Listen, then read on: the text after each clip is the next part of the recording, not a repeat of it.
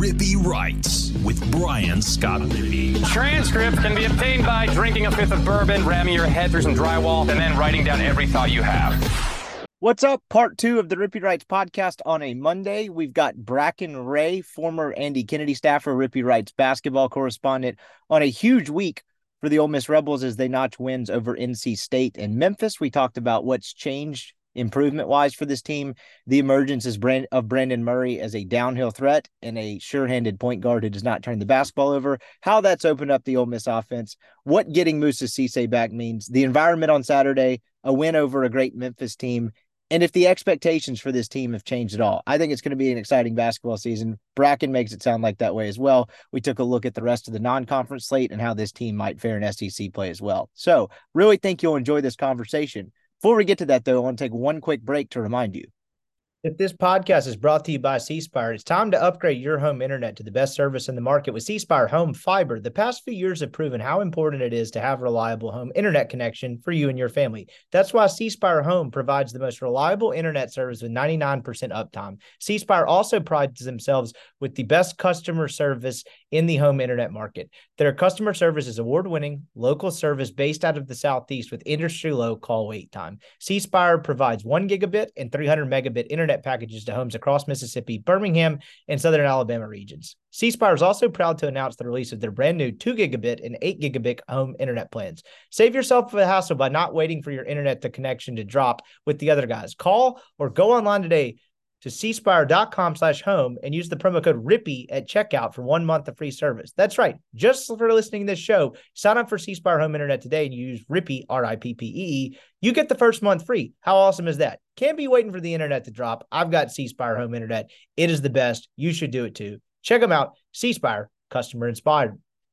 This podcast is brought to you by Skybox Sports Picks. Who is Skybox Sports Picks? Well, glad you asked. They're the world's best ha- gambling handicapping website, the inventors of the Skybox Matrix interval, an advanced modeling mechanism that has helped propel Skybox to the top of the sports handicapping industry. As you're listening to this, Skybox Sports Picks college basketball package has gone live on the site. This is their bread and butter. They crush it every single year on college hoops. And if you need any proof of that, they gave away their picks for free on the internet last week, Twitter, wherever else you can catch them on social media, and ended up plus 34 and a half units on the week. Yes, you read that correctly or heard that correctly.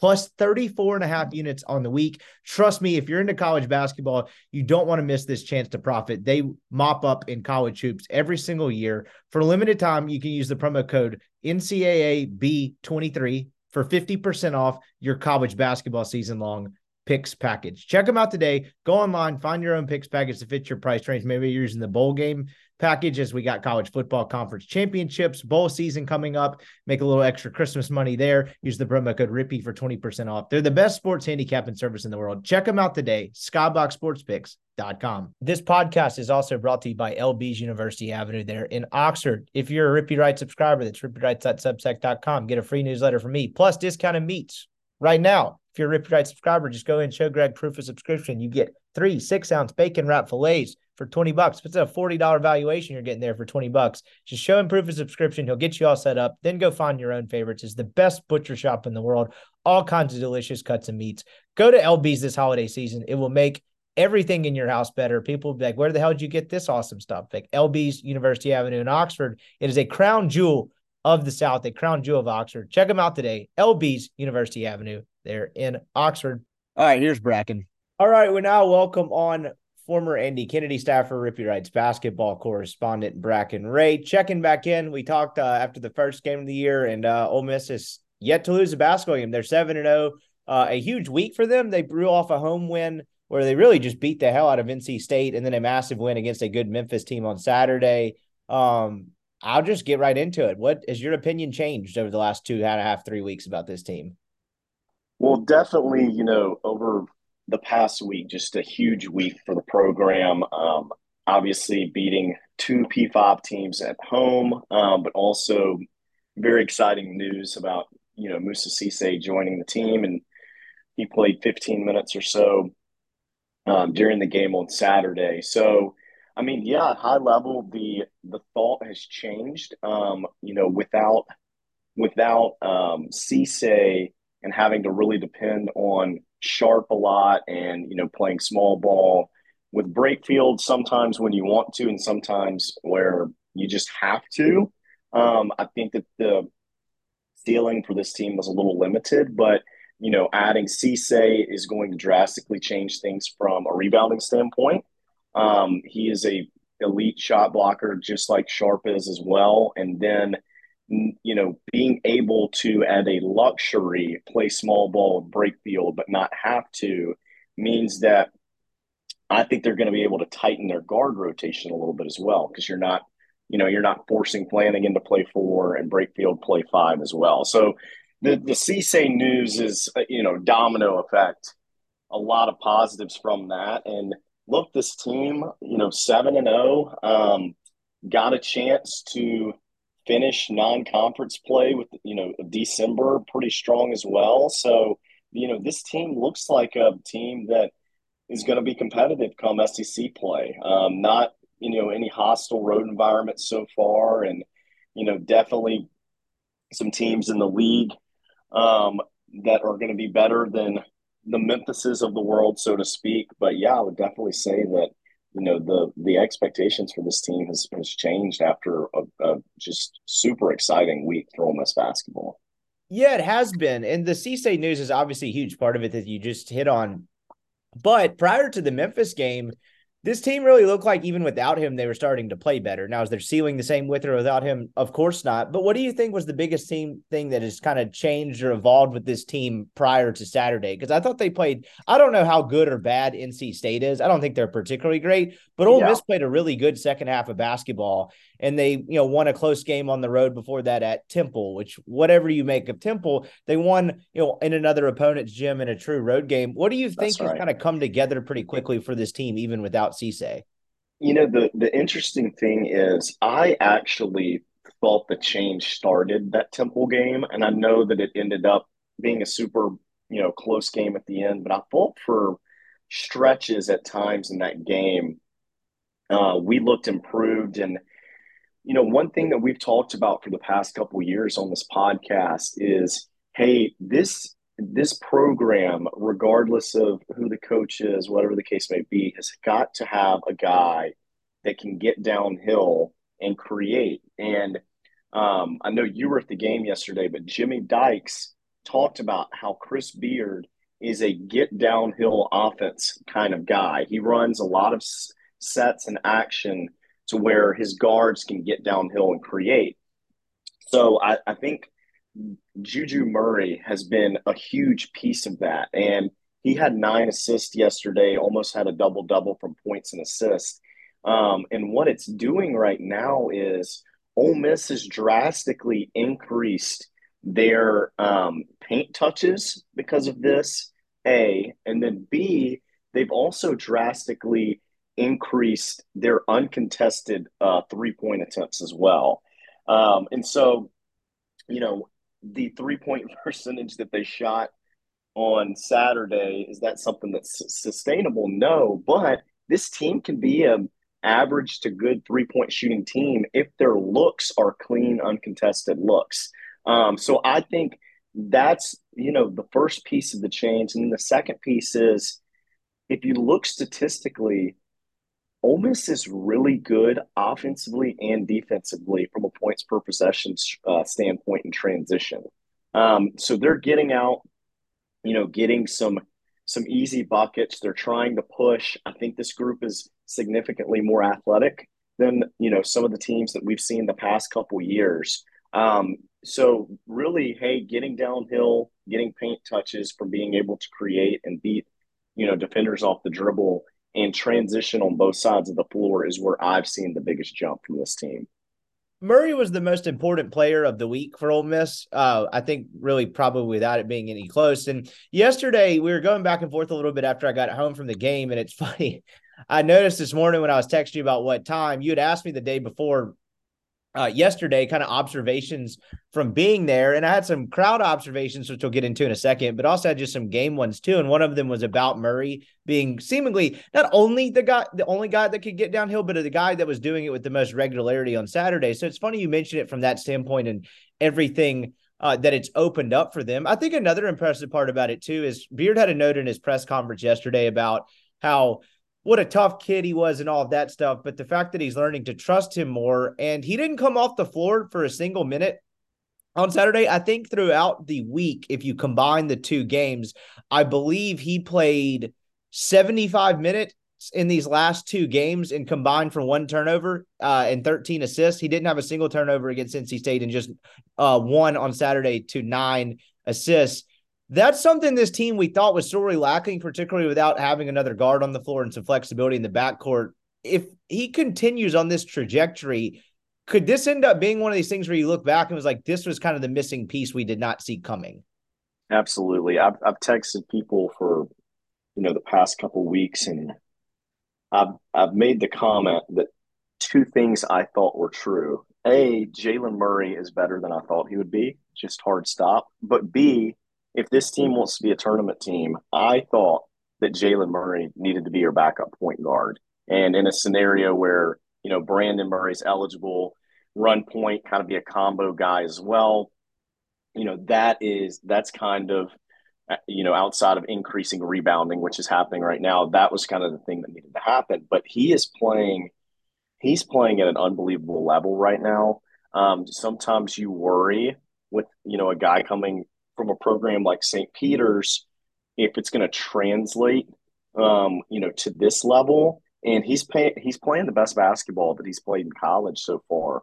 One thing that's really interesting about your note on 75 minutes in the last two games, and this is a very in the weed stat, but one of the reasons he's also been able to do that is he's uh, one of the top guys in the country right now in fouls committed per 40 minutes, meaning he is only averaging about one 1.2 fouls per 40 minutes right now, meaning that he's not he's not fouling guys defensively, which allows his you know utilization, his minutes to stay pretty high as well. Two to one clip from an assist to turnover ratio right now, and I don't know specifically what they're doing offensively, but it's allowing him to be able to create and get downhill a little bit more. And I think Beard's made some great adjustments in the past, you know, seven to 10 days there.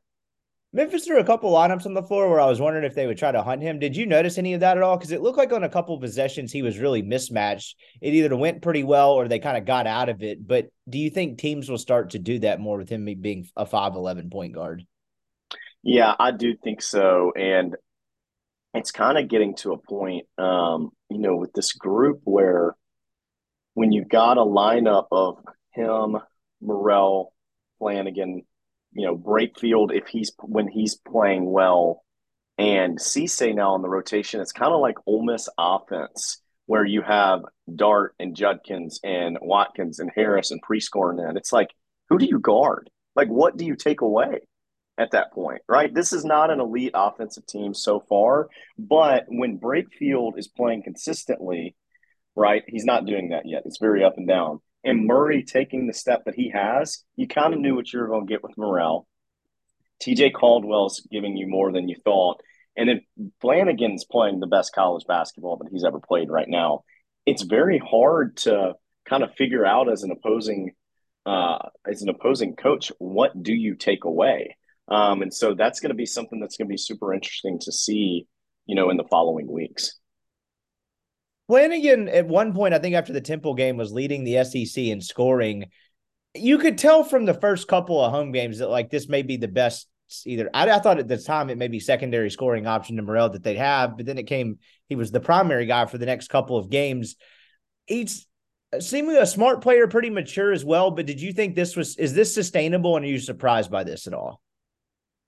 I, I do think so. Um, do I think he'll, you know, after last night, I think he's somewhere in the 18 to 20 a game range. Do I think he'll stay there? You know, probably not. Um, but I do think that he could stay in the mid teens from a scoring standpoint. And, and another thing that is just, you know, super valuable with him, and it was very important before Cisse joined the lineup, is he's a very good rebounding guard um, at one point in time, and this still may be the case. I'd have to look, but he was leading the you know team in rebounds as well. So his point point scoring, you know, it may come just from saturation that it decreases a little bit. Um, you know, as Murray increases. um, in games where Murrell and Brakefield are playing well, and that may squeeze his, you know, just attempts. But um, you know, I, I, think what he's doing now is sustainable. And people forget his sophomore year in college, he averaged 14 a game at Auburn, you know, playing in the SEC. Bruce does a decent job from a non conference strength of schedule standpoint as well. So, you know, he's he's he's proven this before in his college career. As we look at Saturday, eh, eh, you've worked on several different staffs, and it, this question's a little more fitting because obviously it is Beard's first year.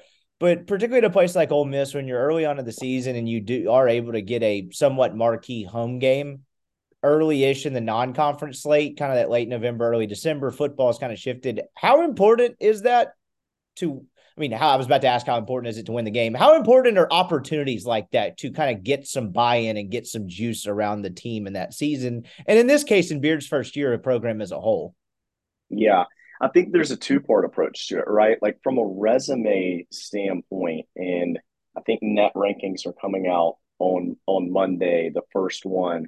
When when we went into this week, it was kind of like, hey, go just get one of two, right? And it'll keep you, it'll kind of keep you where you need to be. You're not. It's too early in the season where anything's a must win, but one out of two felt good. Getting two out of two is awesome. I'm very interested to see where Ole Miss will be in the net but to your point, more from a big picture program standpoint, you know, this is a program that has, in the past couple years, has not seen a lot of success. It has been, uh, you know, a little boring at times, to be quite frank, the the style of play.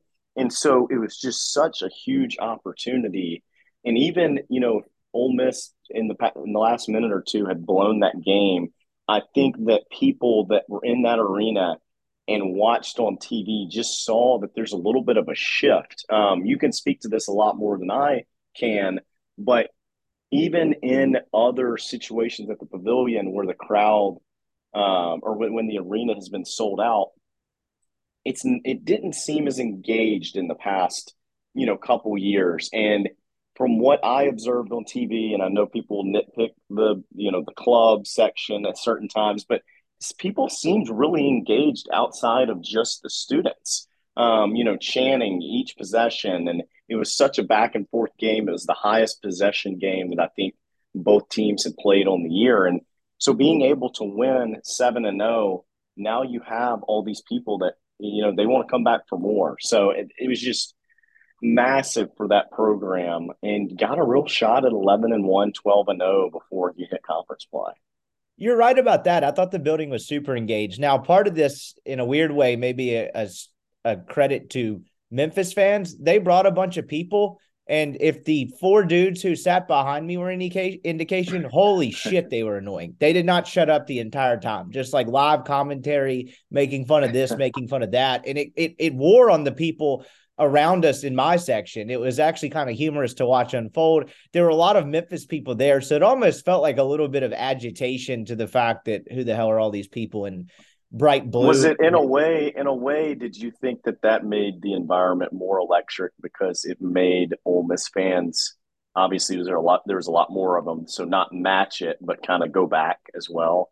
Yeah, that's what I'm getting at. I, I think it was yeah. more into it from the sheer annoyance of like the Memphis fans there, if that makes any sense at all. Like they got back into it and it got more contentious because there was a large presence of Memphis fans there who were allowed too. And I get people kind of complaining about how many Memphis fans are there. I mean, you've worked in college basketball long enough. When you have those basketball first school fan bases, I hate to call Memphis a blue blood, but you get what I'm saying. The Kentuckies, the Dukes, the whatevers of the world. Yeah. That's just going to happen. That happens everywhere. Those people travel everywhere because they don't give a damn about football. Yeah. No, I agree. And I think the big thing is I've, I've said it for years from an attendance standpoint, I think our students have always been good. It was um, great again Saturday yeah, the fan base as a whole, there's just a little bit more learning to be done on when to be loud, what to chant, you know, when to be on your feet, just simple stuff that I, you know, that I think Beard's going to help with. But well, I mean, watching it on TV, there's so many like just funny characteristics of crowd engagement. You've got John Riley, the strength and conditioning coach, who, you know, has the towel in his hand. He's going nuts all the time. You've got, you know, the the manager with the mop who goes crazy. Jimmy Dyke said he was the best manager in the country on TV. I saw there was like a dancing security guard. There's just it, it's kind of starting to have some personality to it a little bit. Um, these games, and you know, there's winning and losing, and you know, there there's players, but there's also the other stuff as well. And so it's kind of fun to just see all the small extracurricular stuff uh, with Memphis in the house Saturday. It helped a ton, particularly that Ole Miss won the game. But I agree with you. I think one, they, the games are starting to have a bit more personality to it. I think the the Ole Miss athletic department has done a good job in this regard when it pertains to football, but basketball as well. I mean, you had a bunch of people there about 25, 30 minutes before the game and they're zooming in on it seemed like they were mostly picking on the student section. I doubt they're going to pick on a lot of their donors to put the red shirt on they had in this uh, laid out in the seats but they would just kind of zoom in on people that didn't have the free shirt on until they put it on and just kind yeah. of funny quirky stuff like that. They've made it a really fun environment but I also felt like Saturday, and particularly with the win where you leave and go home with a good taste in your mouth, was kind of a sampling of what we've talked about for years about this program and trying to get it right. Like college basketball games are supposed to be fun. It's most of the college basketball seasons when there's not a whole lot else going on on campus throughout that part of the school year, or sometimes you're off for Thanksgiving or th- Christmas break, I should say. They're two hours, you get in and out, but they're usually high intensity. They're usually back and forth. And, you know, when you get a good offensive game like that by both teams, is what you had on Saturday, it's supposed to be electric and it's supposed to be a lot of fun. It's just a foreign concept to some Ole Miss fans, but I felt like they got a reminder of that on Saturday. No, totally agree. And you know, one thing that this group plays so hard, all of them, and you know, there's a lot of you're going to see charges decrease a lot in college basketball just because of rule changes this year. But you know, a lot of diving on the floor for the ball and Beard going crazy, the fans going crazy, like the small wins, even if you know, when Murrell or whoever went to save the ball and you don't get it, our fans are starting to realize that. But another one that's super small is I believe Ole Miss forced five shot clock violations yesterday, which is insane. Um, and it got me thinking because I think that's been pretty consistent with the year. And Ole Miss right now is fourth in the country in shot clock violations forced right now. Um, and that's a credit to, you know, their defense. And I think Beard still sees some, you know, room for improvement with their defense. Obviously, Cisse coming in is going to help from a defensive rebounding standpoint. Um, last year, he was seventh in the country in uh, defensive defensive rebound percentage. But you know, those things matter, and it's not just hey the big lob dunk that people go crazy for. You're starting to see the whole picture now. We will get back to Bracken in just one second, but before we do, I want to take a quick break to remind you.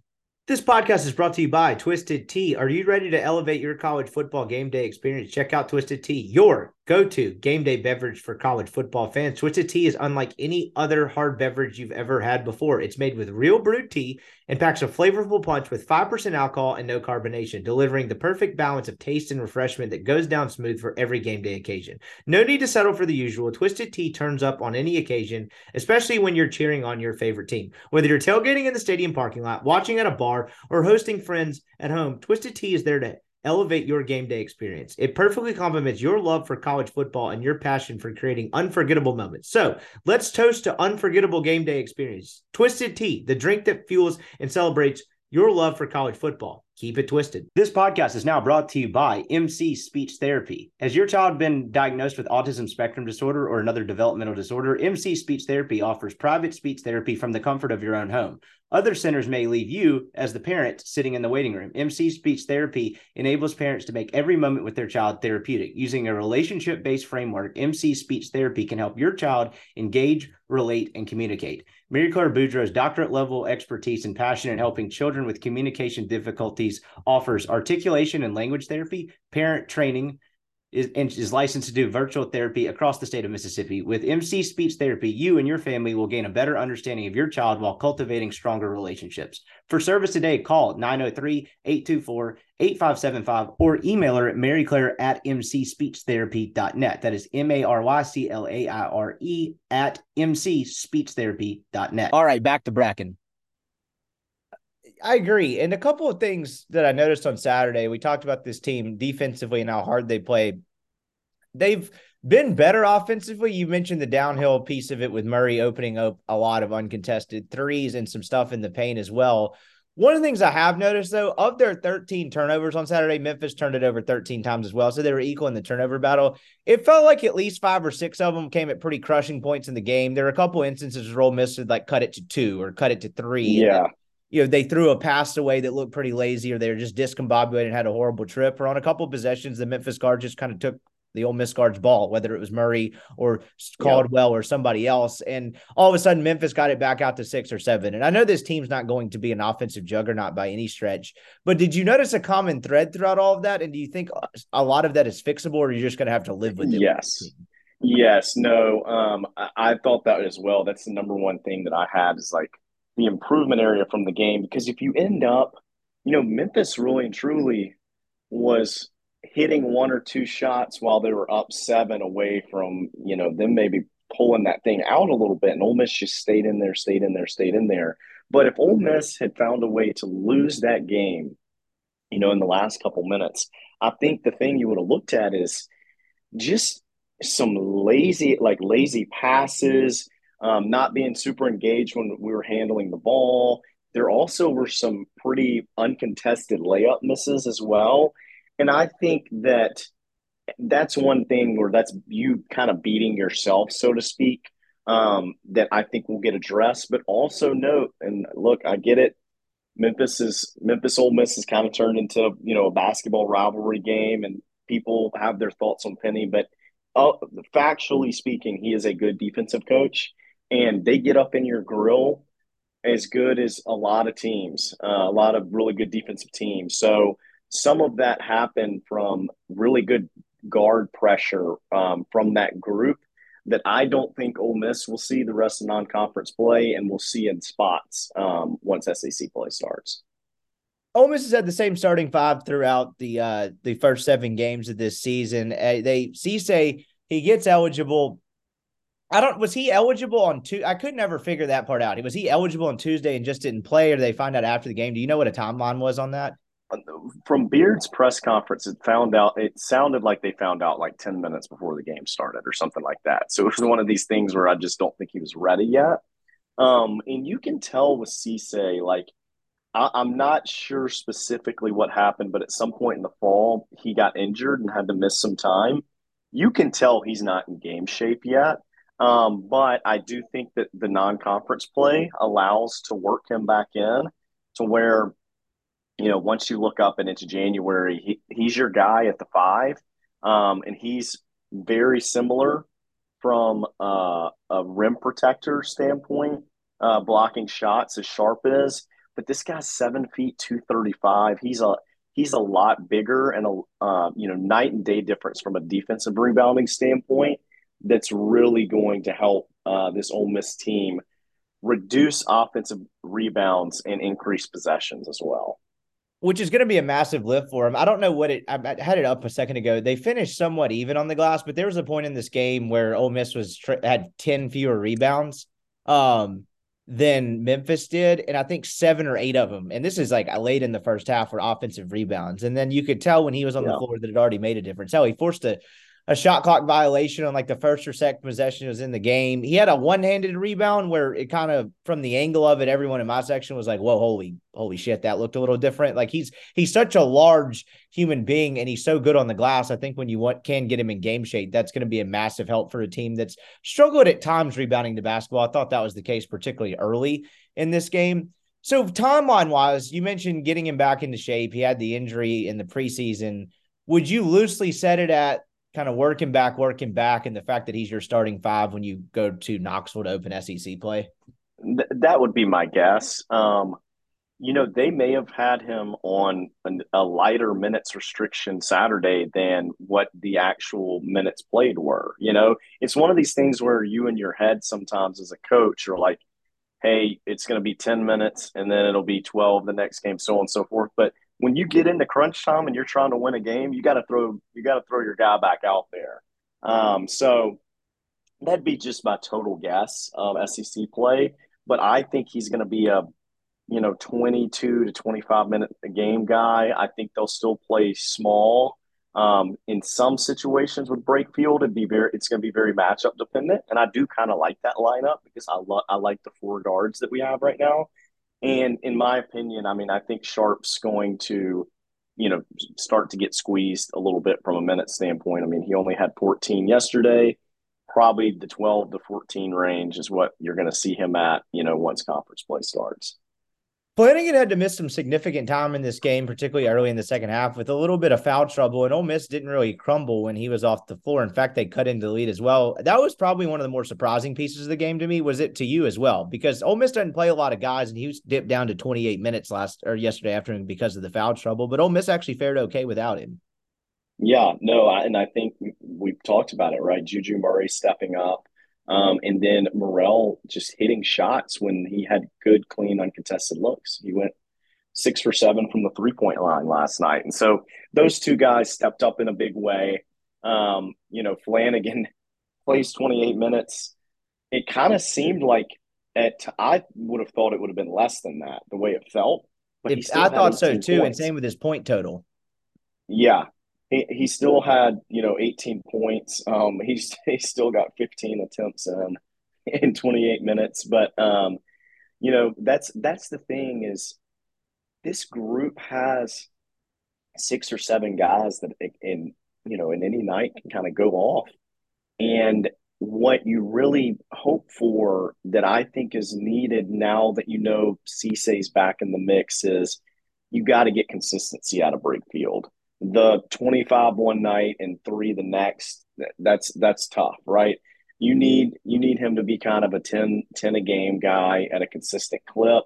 Um, but it's also encouraging to know that the the what this group's done a good job of is if one guy's down you know there's somebody else that's kind of stepping up um, you know seven games into the season. Last thing on a guy like Murray, he scores the last three baskets of the game. He has the three. They call a timeout um from one of the, in the possession after the timeout it looked like whatever happened got kind of screwed up and he took like a 15 foot fadeaway from the near the right baseline going sideways it's one of those classics no no no oh it went in okay i guess that was fine that one got screwed up but then comes back down and makes another shot for a guy like that you talk about how much Ole Miss needs him in a game like that, whether it's the nine to one turnover assist ratio, to be able to make shots in crunch time like that and really carry a team to a win. How big is that for a guy's confidence as he's trying to find his footing at this level of basketball? Oh, I, I think it's huge. Um, you know, he's probably not. He was at St. Peter's, but mid-major school. They played in the tournament, so he's played in some big games. But that's you know that's a big time atmosphere from what he's seen in the past. And so being able to do that and kind of know that he's the guy at one right now, I think is going to be huge for him. Um, the other thing that I think he's doing a really good job of right now as an undersized guard, you know, when you're trying to finish around the rim and you're shorter, that can obviously be problematic. What he does a really good job of is he allows the backboard to kind of be a shield for him. Um, and he can kind of shield guys off and play stronger than he looks. And so what that means is, you know, you see a lot of guys finish on the opposite side of the backboard than where they start with. And I think that he's done a really good job in the past week of doing that to help him, you know, finish around the rim when a big kind of steps up to try to contest his shot. As we look at the rest of this team's non-conference schedule, you mentioned they got a pretty good chance to finish strong, maybe 11 and 1, hell maybe run through it at undefeated. What is what do you have a particular game or two that you're keeping your eye on? I know they go to UCF. I think that's actually a Sunday game next Sunday. Yep. You got Cal in San Antonio. Then you get Troy, Southern Miss, Biloxi, game against Bryant. Then you're an SEC play. So it, it's coming down the stretch yeah. pretty quickly. They only got a handful of home games. Uh, apologies to Mount St. Mary's for not mentioning them off the top, but whatever. Do you have a game or two left that you're keeping your eye on as a litmus test for this team? Well, I think there's kind of three games in my head. Um, a at UCF. Um, it's a big one, right? It's another road game. They're okay. Um, they're you know definitely better than like a Temple. I think Dawkins is a pretty good coach, but going and getting a road win is hard. Um, and so I think that's a big one. The second is I talk about it every year. That game right before Christmas, it, that's always kind of a trap game um, in my head Um, and it's against Southern Miss, right? So there's a little bit of rivalry to it. You've got Nick Williams, who will be on scout for Southern Miss that night. He knows, you know, Ole Miss and the program pretty well, and they're not playing as good right now as they were last year. Um, but I think they've got a guy that they are just like Brandon Murray. They they've got a dude who's super important to their roster that they're working to try to get eligible as well. Um, so who knows what could happen in the next couple weeks. But hey, in-state game, you know, got a former staffer on the other sidelines, and it's two days before Christmas. That's that's one, and then the last one is Bryant, uh, which I believe is that last non-conference game before Tennessee. They're they've been up and down this year, but they beat FAU, um, and I believe that Phil Martelli's son um, is their is their coach right now. Um, and that's just another one as well where, you know, they when they're playing and making shots and playing at a high level, they can they can get they can get a P five team um, and get a win there as well. So those are the three games that you know you'd look into. But I I would assume um, when the next you know KenPom refreshes that Ole Miss will probably be predicted to uh, finish non conference slate with one loss or less. Which is crazy. I'm not sure I'd have ever predicted that at the beginning. I didn't know Bryant beat FAU, but that you're exactly right. They did, and they did it in Boca, which is pretty impressive as well. That's also New Year's Eve on a Sunday at 3 p.m. That just kind of feels dicey when you got a game, you know, a week later or six days later in Knoxville to uh, open up SEC play. Last thing on the schedule piece of it, they open it, as I just mentioned, Saturday, Knoxville, 5 p.m., January 6th. After that, they get Florida at home, Vanderbilt at home, and go to LSU. Now, granted, it gets really, really real and real, real tough after that. But outside the road game at Knoxville, that'll give them a chance to, you know, I guess, find their footing a little bit, get off to a decent start before the schedule really toughens up. Am I crazy for thinking that? No, I think you're. I think you're spot on. Um, and the other thing that I kind of like about the schedule, to be honest with you, is there's only two home games before uh, students are back. So I think you know students are back. You know, sometime probably the third right around week of January. That's right, the third week of January. And so only having, you know, if you keep winning, only having two games before the the students are back, I think that's always a big thing. Ole Miss obviously has the winter sessions that they're able to monetize from. But you're right, you know, Vandy does not look good right now. LSU does not either. I'll be honest, I've not watched Florida play just a ton um, this year. But you're right. It's a it's a slate where, hey, you know, two and one, three and zero oh is is what you'd kind of hope for um, out of those three games before it really gets real and you're you're playing in some dog fights on a nightly basis. Last thing to cover. I know we talked about the Cisse getting eligible. Brandon Murray, there was some smoke about that late last week. Do you anticipate a change there? It's kind of just a crock of of you know what that the process plays out the way it is. But is your opinion changed at all? Do you should people hold out any hope of the fact that he gets eligible? Yeah, I mean, I think everything's still still TBD there. Um, so I think Beard's pretty good about you know trying to let people know as quickly as he can. Um, but what happens, you know, if you add Murray, uh, he's a he's a real dude that can play combo guard for you. He can score. He can create uh, very athletic, and playing at LSU and Georgetown, he's played, you know, in some in some pretty uh, important high major games in his time as well. So, you know, if you get him in the fold, I mean, the tournament talk gets real.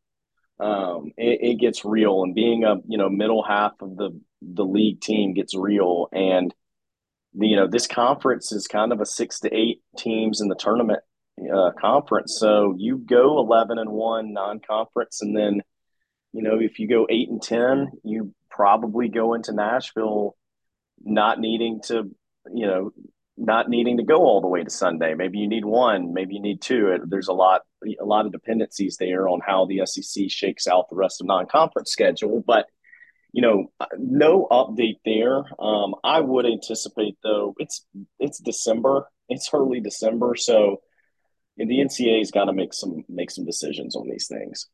yeah, it's it's honestly unbelievable how all of that works. But um, he is Bracken Rayman. I appreciate the time. This was a fun week for Ole Miss basketball. Uh, I'm certainly bought into it. I've really enjoyed going to the games so far this year. I'm looking forward to a fun winter. But I appreciate Tom as always, dude. We'll check in here soon. Yep. Have a good one. All right, that's going to do it for our show today. Hope you enjoyed the uh, pair of podcasts we have out on the Rippy Writes and MPW feed with Bracken and Weldon. Thanks to their time as always. Big week of Ole Miss sports and a whole lot of exciting stuff ahead. So stay tuned. Got a couple more shows coming for you this week. Thanks for listening to the show as always and taking the time out of your day to spend some time with us. Have a wonderful start to your week. We'll talk to you here soon.